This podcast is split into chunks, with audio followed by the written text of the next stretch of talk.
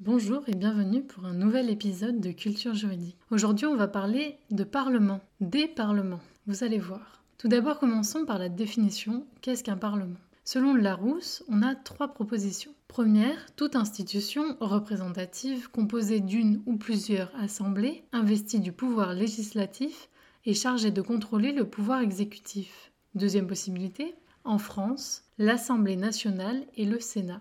Et troisièmement, institution judiciaire, administrative et politique de la France du Moyen Âge et sous l'Ancien Régime. On va voir ensemble ces trois possibilités et on va commencer tout de suite avec la première qui est en fait la définition un petit peu générale et presque universelle. Ce mot vient notamment de la dérive de l'anglo-normand médiéval parler, donc le lieu où les nobles échangeaient sur des questions sociéto-politiques. C'est à partir du XIe siècle que le mot parlement, ou en anglais parliament, prend place, comme le lieu où l'on échange, où on parle des affaires de la cité.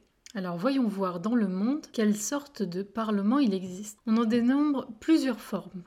Là, je vous parle de l'architecture, mais c'est important pour voir aussi les, façons de penser et les façons de faire. Donc la première forme que l'on va voir, c'est la forme dite des bancs opposés. Donc c'est la forme typiquement britannique qu'on retrouve dans le British House of Commons. C'est l'idée d'un parlement binaire avec deux groupes principaux qui s'opposent face à face et le roi ou la reine qui en dehors des débats mais qui écoute, qui n'est ni dans l'opposition, ni dans un banc, ni sur l'autre. Cette forme, elle est basée sur les usages de la cour royale, d'où l'attachement à la royauté. D'ailleurs, cet attachement, il est presque viscéral chez les Anglais, puisque lorsqu'on reconstruit le Parlement, Churchill insiste pour que l'ancienne forme soit remise en place. Et cela malgré le fait que ce Parlement est trop petit pour le nombre de parlementaires, si bien que ça crée une atmosphère de surnombre et d'urgence constante. On retrouve cette forme notamment aux Bahamas, au Zimbabwe ou encore à Singapour. Ensuite, deuxième forme qu'on voit, c'est le semi-cercle. Il est la forme la plus populaire qui s'est imposée à partir du 19e siècle. Forme très européenne qui nous vient de l'héritage des théâtres gréco-romains. Cette forme est une forme admise par la majorité des pays européens et des instances européennes. Donc on le retrouve à Bruxelles et Strasbourg. Ensuite, il y a la forme dite du fer à cheval,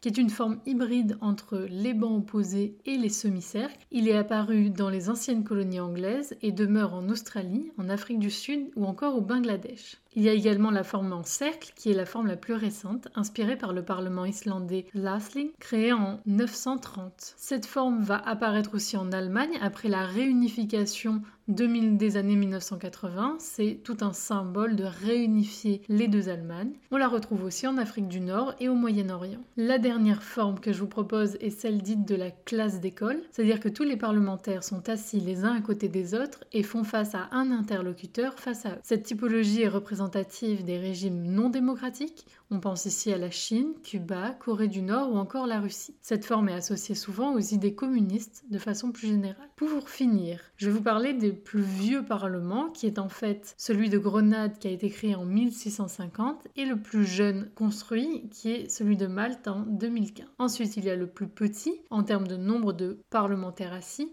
c'est celui de la Micronésie qui ne peut accueillir que 14 parlementaires, et à contrario, celui le plus gros avec la Chine, avec ses 2987 sièges. Mais passons maintenant au Parlement français, celui actuel, qui date du coup sa création officielle, c'est 1958, qui est euh, la 5ème République, avec une forme bicamérale, c'est-à-dire deux chambres, le Sénat et l'Assemblée nationale. Il est situé à Paris. Le président actuel est Gérard Larcher et est composé de 925 membres, c'est-à-dire 348 sénateurs et 577 députés. Ces deux assemblées prennent séance au Palais du Luxembourg pour le Sénat et au Palais Bourbon pour l'Assemblée nationale. Elles peuvent se réunir ensemble en congrès ou en haute cour à Versailles dans la salle du congrès du château de Versailles. Sous la Troisième et Quatrième République, il était si puissant qu'on a parlé de parlementarisme. Il faut attendre la Cinquième République pour que ses pouvoirs soient partagés avec le chef de l'État. On en vient à la partie historique et pourquoi je vous ai parlé des parlements aussi, qui est qu'on n'a pas attendu l'ère contemporaine pour mettre en place des parlements. Le premier qui ressemble à notre forme actuelle peut être daté à partir des États généraux de 1789, donc la Révolution, où l'on décide que désormais le pouvoir émane de la nation et non plus du roi